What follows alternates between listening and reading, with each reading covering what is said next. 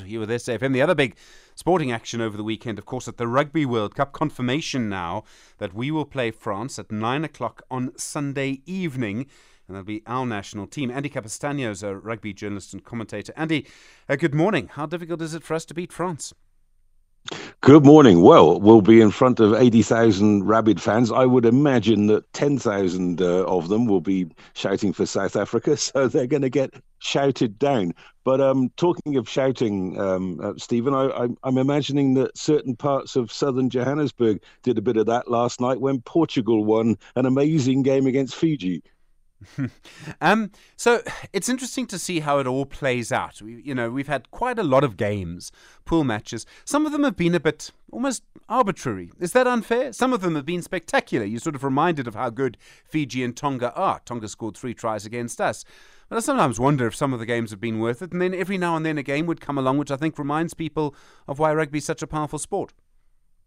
Yes, absolutely. And and last night's game is a classic example of that. Uh, I was gripped from start to finish, and there were a number of performances uh, through the through the course. Uh, you saw Tonga galvanized. Okay, they didn't win many games, but they were galvanized by the fact that the new uh, rule brought in by World Rugby that you're always eligible for the uh, uh, country of your birth meant that they had four All Blacks in their side, um, and that really made a difference to their structure. What World Rugby should be looking at now is having a, a, a, really proper competition for the European based uh, second tier nations to look at what's going in, uh, on in South America with Chile and Uruguay uh, hoping to join Argentina at the top table and to find a credible way of uplifting rugby in the South Sea Islands where they love the game almost as much, I would suspect, as certain sections of the South African rugby public.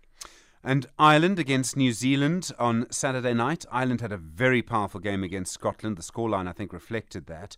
Um, the All Blacks, some people still say that they've been sort of, you know, hiding themselves a little bit. Can that really be true? Look, I mean, I think the fact of the matter is that all four quarterfinals are impossible to call. Um, the the section that South Africa and Ireland are in is unquestionably the harder one of the two, um, and the tightrope that the All Blacks uh, have had to walk is um, they've since they lost to France in the opening game, they've been at the World Cup for six weeks and they haven't been tested. Now they're going to come up against an Irish team that they will be hoping is a little bit tired uh, and has lost a few players to injury after that game against Scotland that concluded uh, pool play for them. Um, personally, I think that Ireland are good enough to uh, to go all the way in this World Cup. Um, and uh, and it would be a slip up if they were to lose against the All Blacks. But South Africans will always tell you how dangerous New Zealand are when you think you've got them beaten.